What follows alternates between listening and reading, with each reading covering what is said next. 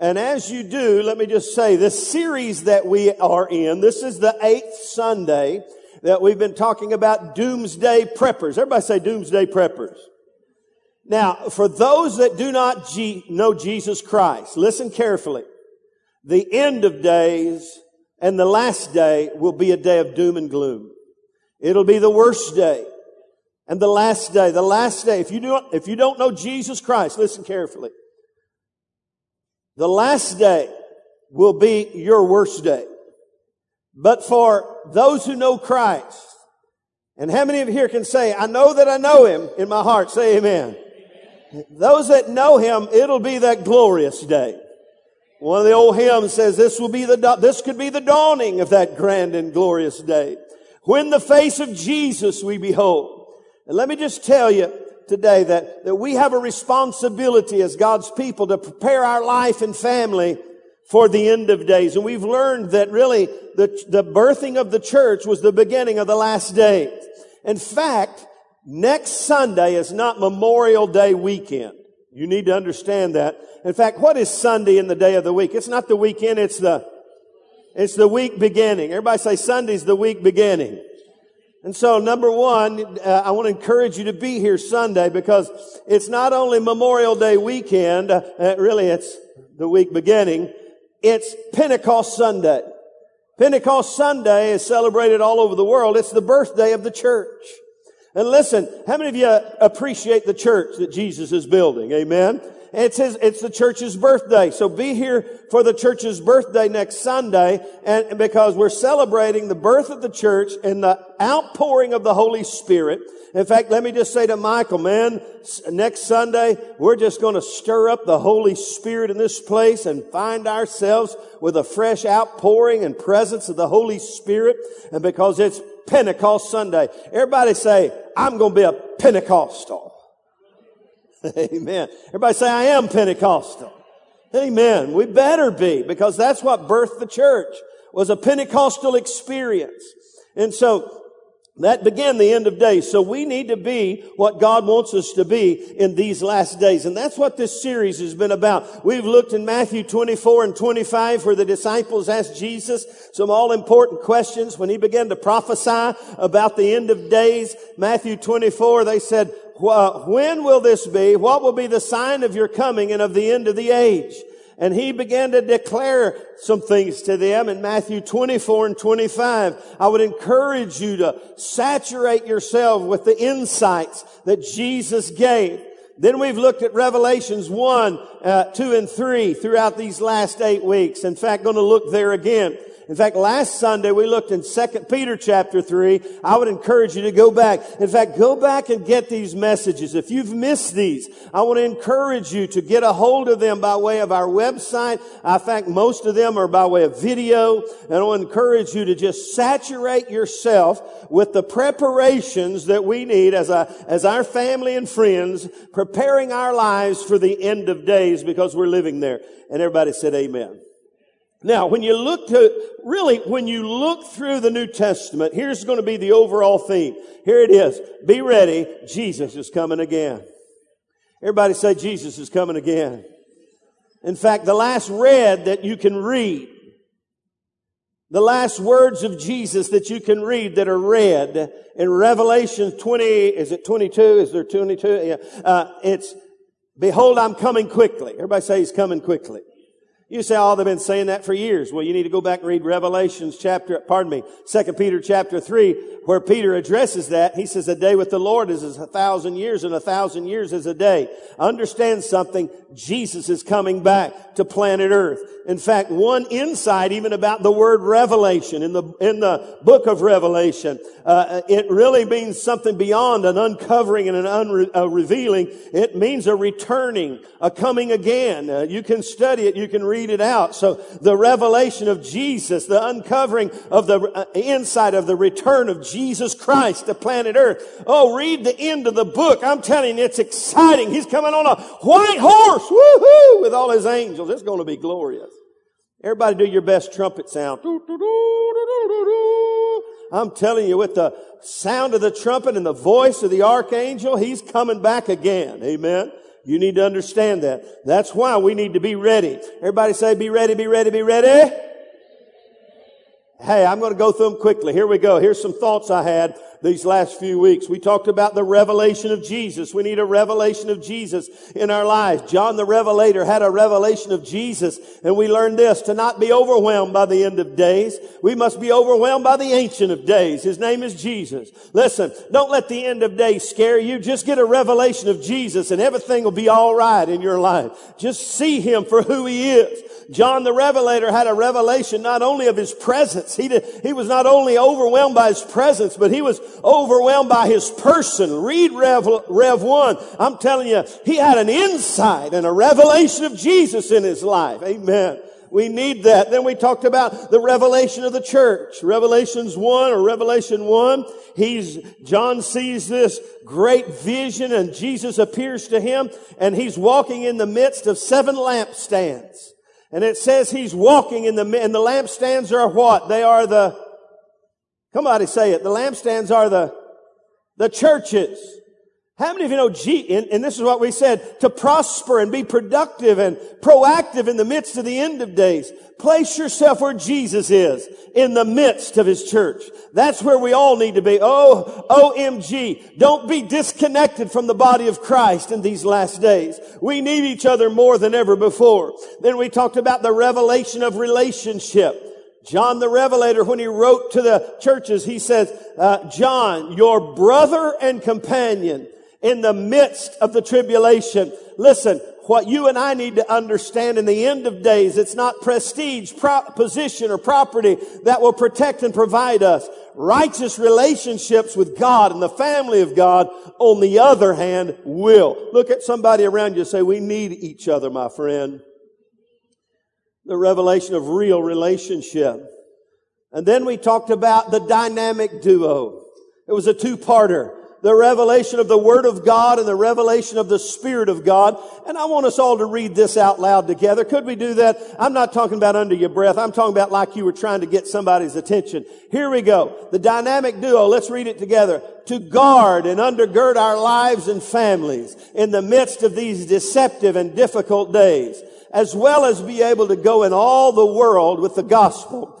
We must be governed and guided by God's holy word and his Holy Spirit in all of our ways and in all of our days. The dynamic duo. What a powerful insight to be ready and prepared in the last days. And then last week, we talked about this and we're going to hit it again today. It's the revelation of responsibility. What's our responsibility? You see, knowledge produces responsibility.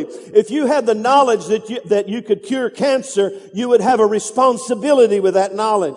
Here it is. Let's read this out loud. The knowledge of the imminent return of Jesus Christ to planet earth should move us to live out our lives much differently than other people. In fact, did you know uh, the Bible says in 2 Corinthians chapter 5 verse 17, I think, it says this, if anyone be in Christ, he is a new creation.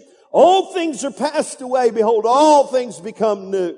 We're to live our life much differently. And last week we talked about that in 2 Peter chapter 3. I encourage you to go back. If you missed that, get a hold of that. In fact, this morning I, I understood it. Uh, let me just say, every Sunday morning I interact with pastors and preachers, really from all over the nation and we encourage one another. Your pastor encouraged pastors this morning by way of text all over this area and all over uh, Texas and some in other states uh, just encouraging each other with the Word of God and making a big difference. Pastor Ron, I found out this morning, is preaching from Second Peter chapter 3 that I preached from last week. Uh, and I, I sent him his, my notes. I said, I don't want to mess up your, uh, your message today, but here's what I said last week. And in case you need a little help. Uh, I don't know if he took it or not, but we encourage one another. And it seems that God is saying some of the same things to others around us, and so should he. And so this morning we want to embrace this truth that the knowledge of the imminent return of Jesus Christ to planet earth should move us to live out our lives much differently than other people. In fact, Peter said this in 2 Peter, I can't remember what chapter, but he said, oh, 2 Corinthians 2, I, pardon me, 2 Peter 2, I can't quite get the verse, but he said, you're a chosen generation. You're a royal priesthood. You're a holy nation. You're a peculiar people. Everybody say we're just a little peculiar. That we should show forth the praises of Him who called us out of darkness and into His marvelous light. That means we're different from everybody. It doesn't mean we isolate. It means we insulate. And mean, and then we, uh, then we invade and infect our world with the glorious gospel of Jesus Christ. So with that in mind, are you in, are you in Revelation 2 and 3? If you're there, look at your neighbor and say, I'm there. How about you? Revelation 2 and 3, I want you to read these two chapters later. These are the letters that, that Jesus, the resurrected Christ, told John the Revelator to write to the seven churches, the seven golden lampstands. In fact, a little interesting insight. They all began to the angel. Everyone say the angel. That word means really messenger. There is a little duplicity of, of interpretation there. Some say there, that all churches have angels, and I believe that. How many of you believe in angels? So it could mean just as it reads, uh, the angel that's overseeing those churches. You need to realize that there's angels in, the, in this in this room today, and uh, in fact, they're guarding the door so you can't get out until I tell you you can. But the word meaning messenger could also mean the messenger or the pastor or the voice of the church. How many of you know I understand this as the pastor of the church that if something's fishy in Denmark, he's going to come straight to me. Because I understand that. So, uh, whatever, that's just a little thought for you to think of, but, and I want you to read them later. Uh, because I'm not gonna look at the content as much as the outline of them to help us, uh, uh embrace the responsibility we all have when we understand and realize that Jesus Christ is coming back to planet Earth. And so, I'm gonna give it to, I have four thoughts this morning. I may only hit two, I may hit three.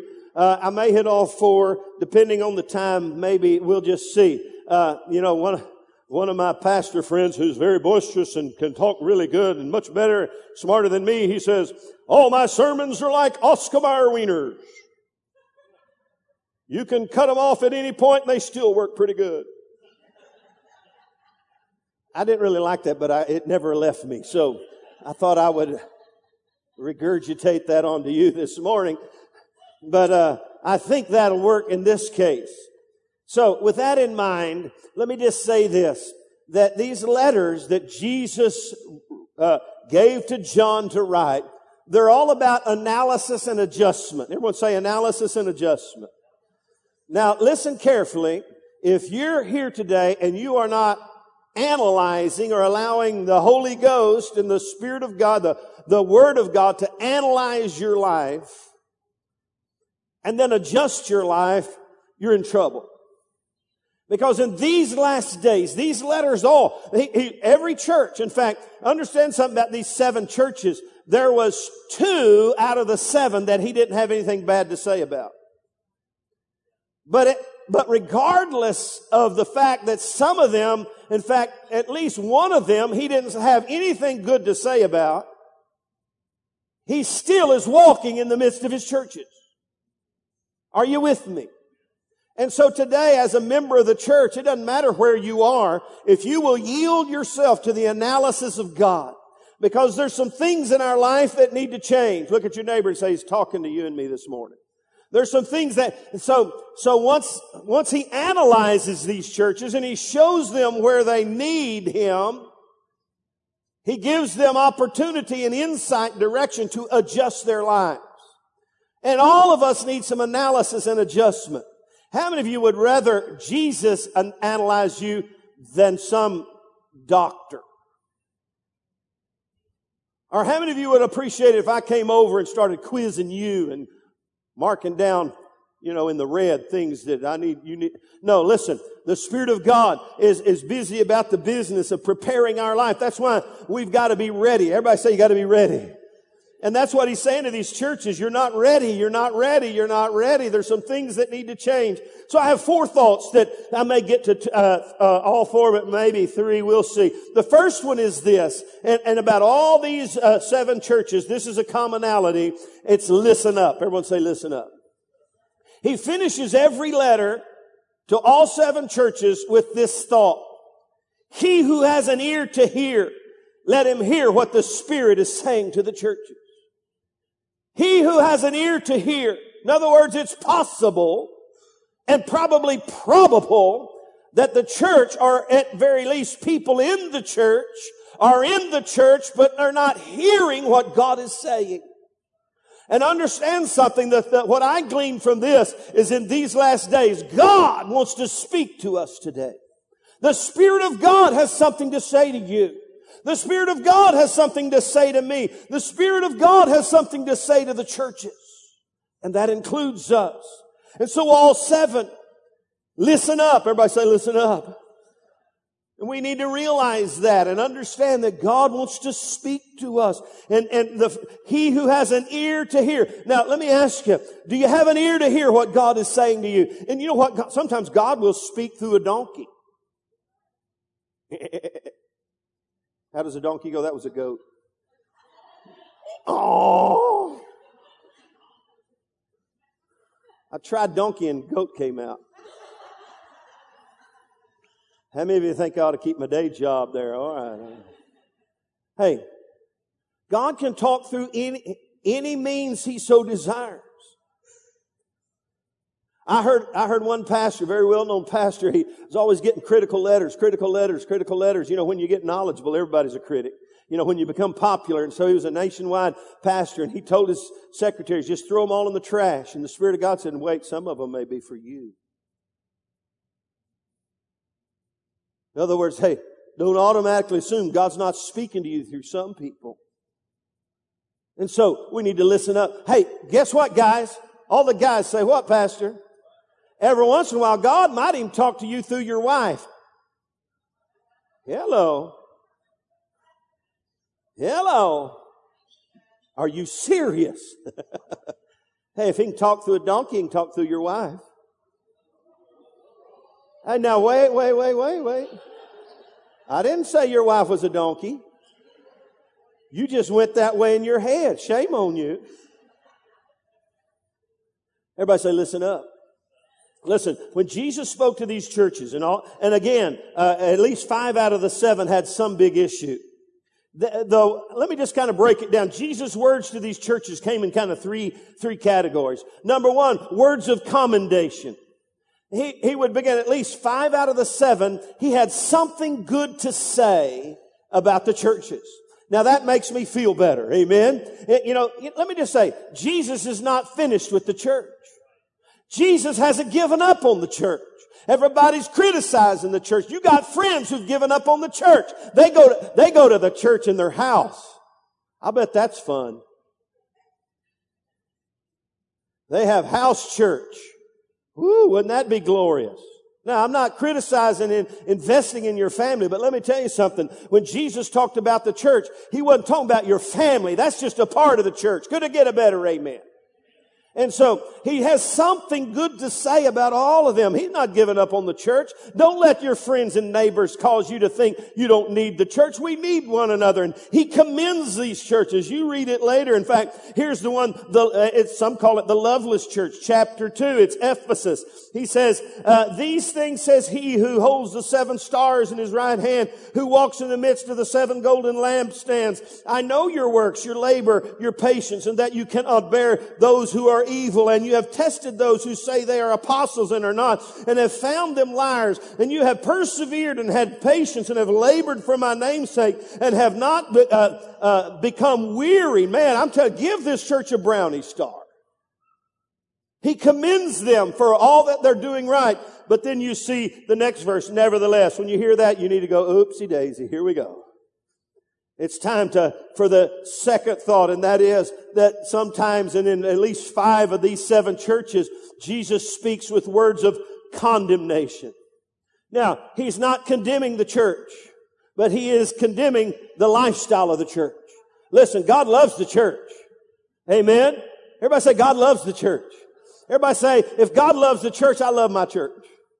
Everybody say, I, everybody say, I love my church. Ooh, everybody say, I love my pastor. Woo, regardless, I love him. It doesn't matter if he wears silly jeans and things. I, I love my pastor. I love my church. I love my church family. And so uh, Jesus loves the church and he speaks words of commendation, but then he speaks words of condemnation. Verse four, this is just by illustration. Nevertheless, chapter two, nevertheless, I have this against you that you have left your first love. Listen, there's some things in our life that we need to let Jesus show us that he does not like. Let me ask you this. Are there things in your spouse that you just don't like? Yeah. Is there habits and issues and attitudes? I just don't like that. Well, hey, listen, the Lord of the church is looking down on the church, the head of the church. He's looking down upon us. He's, there's some things about you that, that I just don't like. In fact, I'm condemning that lifestyle. You've left your first love. That is not good. That is not right. And when you read through some of them, you go, OMG, that's going on in the church? How many of you know a lot of times when you start examining the church, it's not much different than the non-churched. And so Jesus' words to the churches were words of commendation, but then words of condemnation. And then here's the cool part because this is the adjustment aspect of the analysis. You know, there's a lot of people who can, uh, can diagnose your issue. You know, I can, I can hear people tell me their issue. I can say, well, I can tell you what's wrong. But it's another thing to give you a prescription to help you get beyond the diagnosis. And Jesus comes with words of adjustment and words of, of correction. And here's what he, he speaks words of correction and direction. In fact, this church here in chapter two, the church in Ephesus, he says, you've left your first love. Verse five, remember therefore from which you have fallen. Repent and do the first works, or else I will come to you quickly. Uh, and, and so he gives words of correction. Listen to me today. All of us, including this preacher, need to hear what the Spirit of God is saying to the churches. And I can guarantee you this. If you've done anything good, He'll tell you how He loves you and how He appreciates what you've done. But there's some things in all of our life that need to be condemned. We need to look at some things in our life. This thing has to go. The Spirit of God wants to condemn some lifestyle choices that we've made and some places where we've fudged and we've said, hey, everybody's doing it. Well, let me tell you something. We're living in the last days and that won't wash. Go back to 2 Peter chapter 3 where he said, now knowing that this place will melt with a fervent heat, what manner of persons ought we to be in all godliness and holiness and righteousness? There's some things in our life that need to be condemned. And then thank God there's some ways to correct those things. What's the Spirit of God saying to us today? What's He saying to the church today? And I keep hearing it over and over again. And it's as your pastor, I've probably haven't had a series that has gone this long. And I just keep hearing it in my heart. We better get ready. That's what he kept telling the disciples when he, Matthew 24 and 25. You better be ready. You gotta be ready. Jesus, I'm coming again. So with that in mind, we better listen up. In these last days, we need a thus saith the Lord in our life. What's Jesus saying? What's the Spirit of God saying to us today?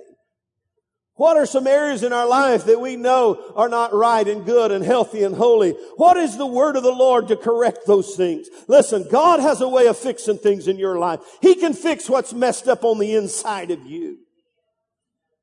Amen. Everybody say, listen up. And I, let me just say as I move on, I want you to take time to hear what God's saying to you. What's God saying to you?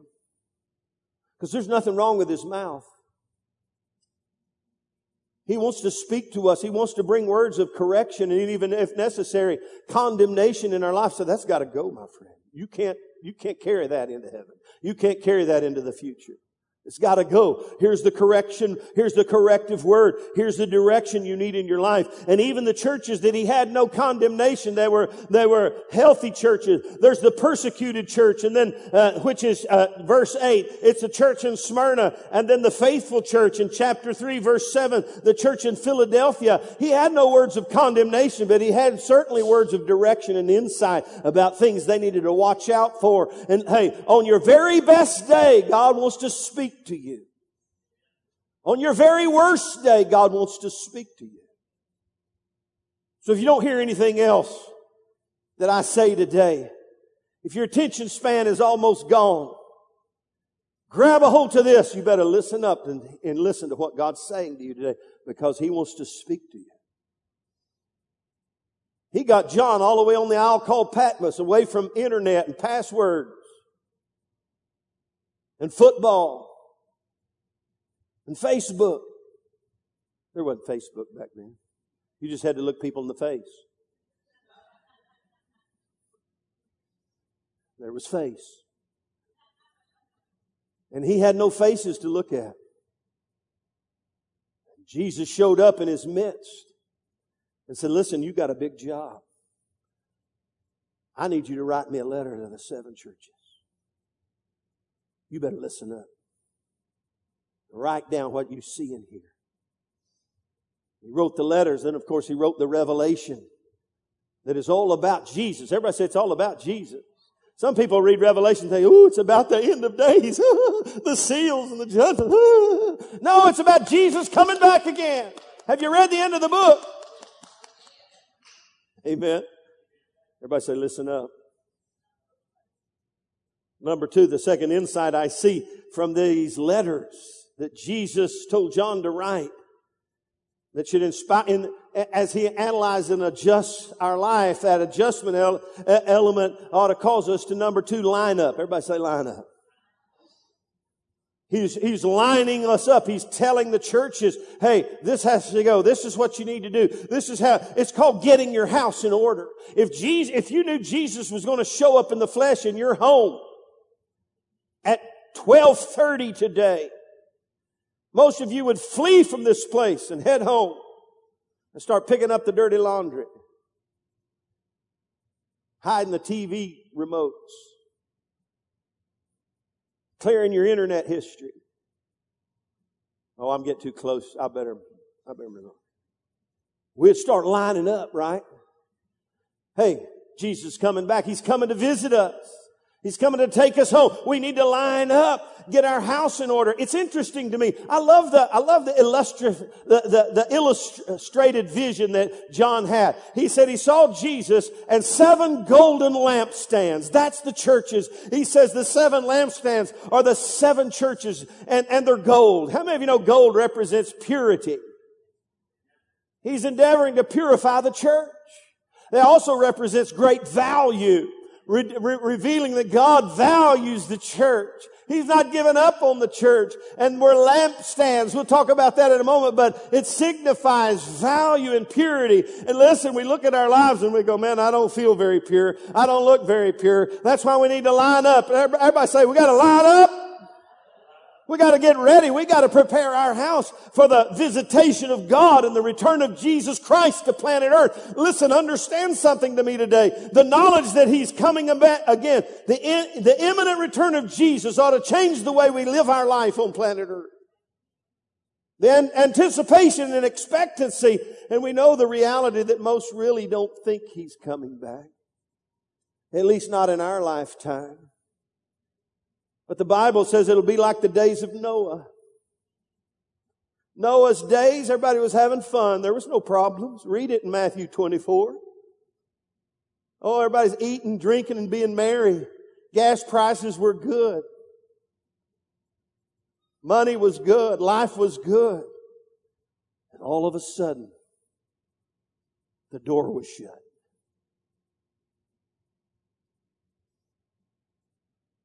Listen, the Bible says in the last days it'll be just like that. People will just be having a blast, loving God, maybe loving the flesh, living their life, but one day the door will shut. The opportunity to give our lives to Christ will be gone. Listen, we need to ready our lives and prepare our lives for the fact that He's coming again. Let me give you some insights here, uh, uh, just quickly. Listen, if we want to line up, there, there needs to be some conviction come to the house of God.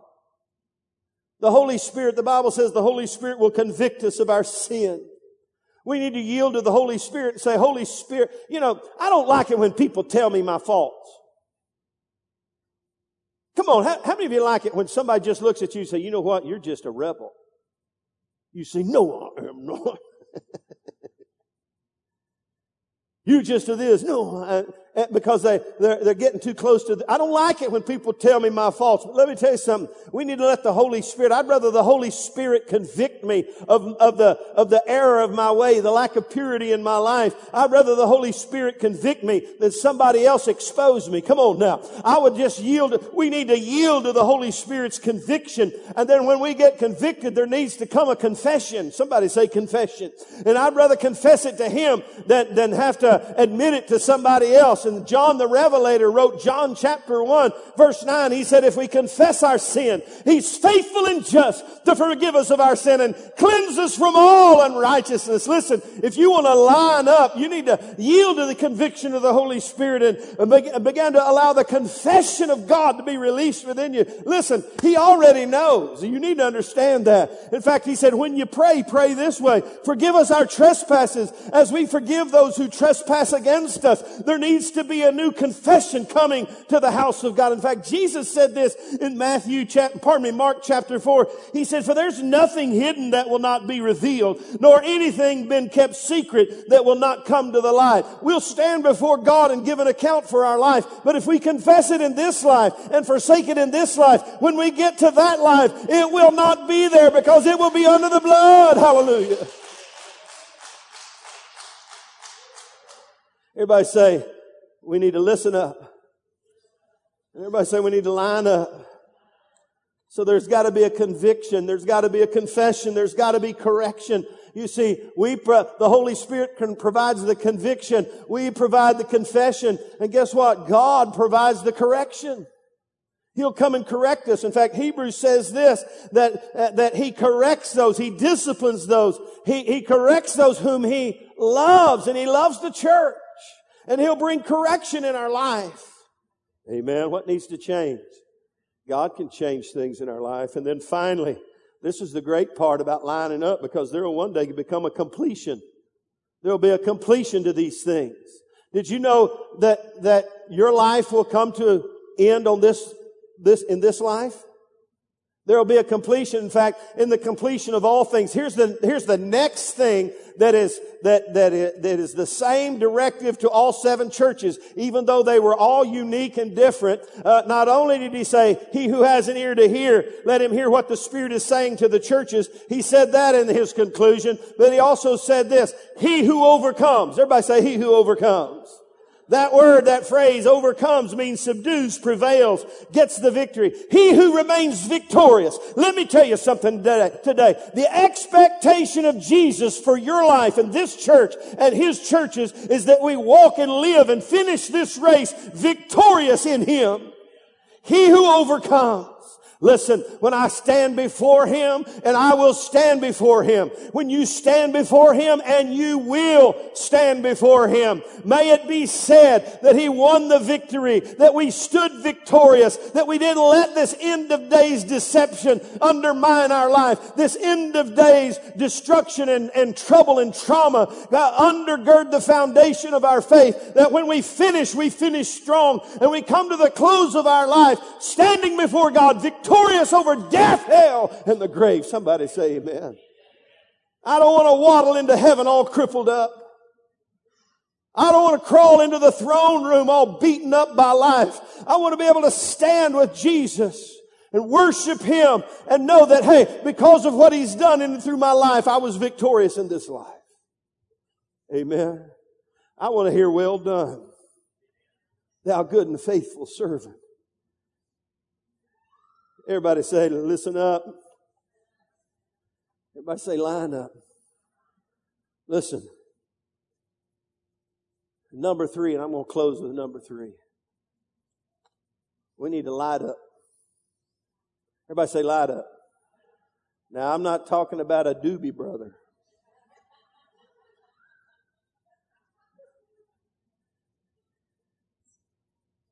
The lampstands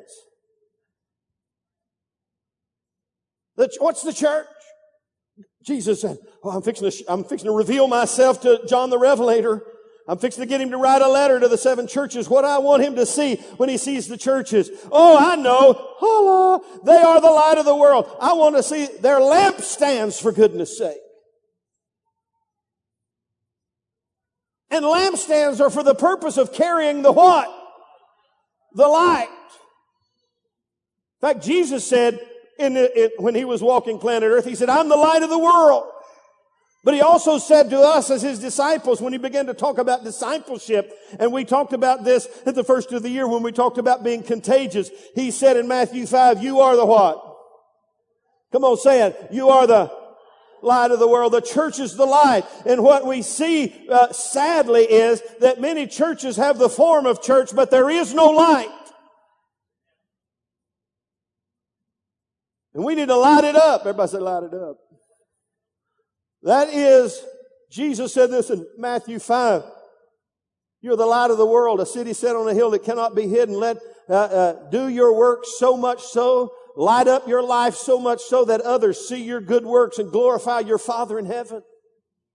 In other words, the world needs to see Jesus in us. I said the world needs to see Jesus in us. We are the light of the world. When people drive by Church on the Rock North, something ought to go, whoo, man, I sense the light. What's going on in there? There's a light. When people, when you get out in the restaurant this afternoon, they need to see the light. When you get up in the morning and go to work, your work people need to see the light. He, we need to light it up. Everybody say you got to light it up. Interesting insight Jesus gave in Matthew 25. See, he began to answer these disciples and talk about the end of days. Matthew 25, he waxes parabolic. He starts teaching a parable about the ten virgins, and there were ten wise and ten foolish. You remember? Basically, the, the story is this. The wise virgins had oil in their lamps. The unwise virgins had no oil in their lamps. They were unprepared. I think that's a great illustration for the church. When Jesus comes back, he better find us lit up with evangelistic fervor and care and concern for the lost. Most people are more concerned about their paycheck than lost friends. We need to selah that a moment. Most people are concerned about their paycheck than they are lost people. That means we're not lit up. Can I be honest with you? Can we talk about this? And as a lampstand, we have a responsibility to carry the light. We need to be found by Him in these last days full of the Holy Spirit of God, the oil of the Spirit of God filling our life and on fire for Jesus with all our hearts, shining our light to a lost and a dying world.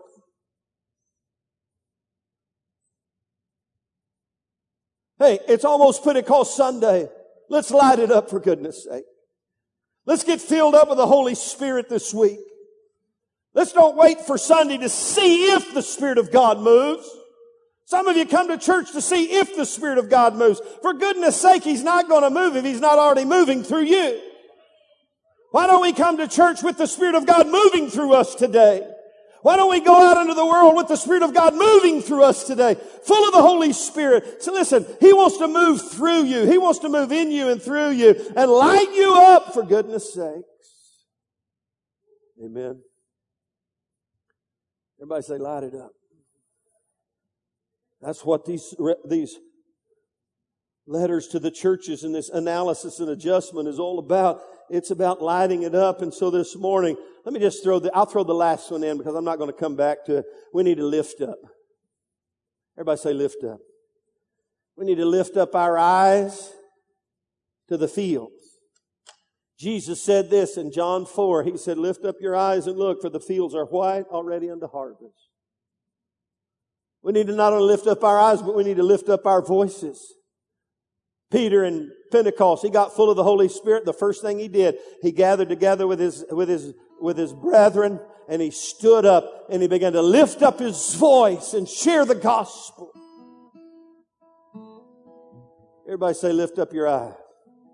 We need to stop looking at the checkbook and start looking at God's roll book and realize there are people that are not born again. Begin to lift up our voice. Don't let your friends go to hell. Make it hard for them to go to hell as your friend. And then one day, in that day, We need to be ready to lift up our heads because Jesus said, Lift up your head. Your redemption draweth nigh. Jesus is coming back. And we must be ready. Let's stand together today.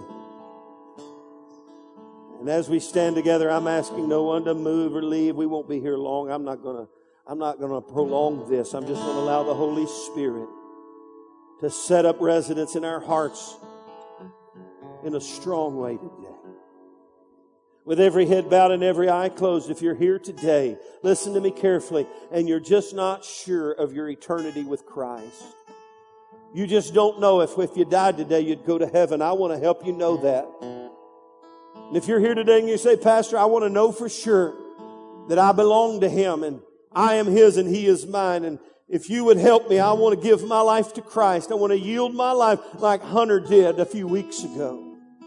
I want to invite him into my heart and life with every head bowed and every eye closed. If you're here today and you say, Pastor, pray with me today. I want to ask Christ into my heart. I want to know for sure that I belong to him. I don't want to go to hell. I want to go to heaven. I want to be ready for the return of Jesus Christ. If that's you, with every head bowed, every eye closed, I want you to boldly lift your hand wherever you are and say, that's me, Pastor. I want to know for sure. Anyone here, just lift it up and just wave it at me. Say, pray for me.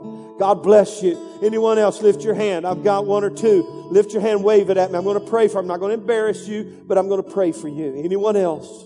God bless you. I see those hands. Anyone else? I got two. There may be another. I want to tarry just for a moment. If you're here today and you say, Pastor, I want to join these two who have lifted their hands and I want to know for sure that Jesus Christ lives in my heart. Lift your hand. Anyone else? Amen. You can put your hands back down just a moment, I'm going to pray a prayer. In fact, we're all going to pray a prayer. Here's what I'm going to ask you that lifted your hands to do. At the close of this service, after we've prayed this prayer, I want to encourage you to come meet some people here in the altar and say, I prayed that prayer and asked Jesus Christ into my heart. Our counselors and team here will make sure you get moving in the right direction, just like Hunter is now moving in the right direction. And so with that in mind, I want us all to pray together. And you that lifted your hand, listen, this is, this is life changer right here.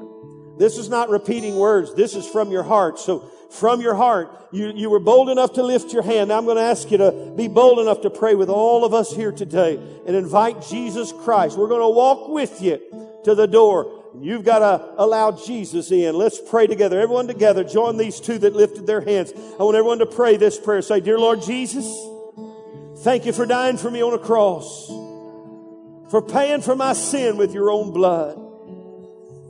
And thank you, Lord, for rising again on the third day so I could have new life. Thank you for doing that for me, Lord. Today I come to you and I give my life to you. I ask you to cleanse me. Forgive me of my sin. I invite you into my heart and into my life. I yield myself to you to be my Lord and the leader of my life for all of my days and the rest of my days. And today I confess you as my Savior and as my Lord. And I thank you today that because of the Word of God, I am now your child. In Jesus' name. And everybody said, Amen. Let's give the Lord of glory a great big praise and thank Him today. Hallelujah. Now listen very carefully. If you lifted your hand at the close of this service, I see Jim and Trish right here. I see uh, Josh and Laura right here. They'll be here. All you have to do is just come and say, I prayed that prayer with your pastor today. And they will welcome you into the family of God, pray for you, give you some information, get some information for you, and help you keep moving in the right direction so the devil does not deceive you and draw you away. So the fir- the soil of your heart will be deep and God's word will go, grow strong in your life and the devil will not defeat you. How many of you know in these last days we need to be overcomers? Amen. Everybody love the Lord, say amen. Well, it's been a great day. It's been a glorious day. People got born again today. I said people got born again today. People got baptized today. Woo! And there are more people and there are more lost people. And listen, we got to light it up this week. Everybody say we got to light it up.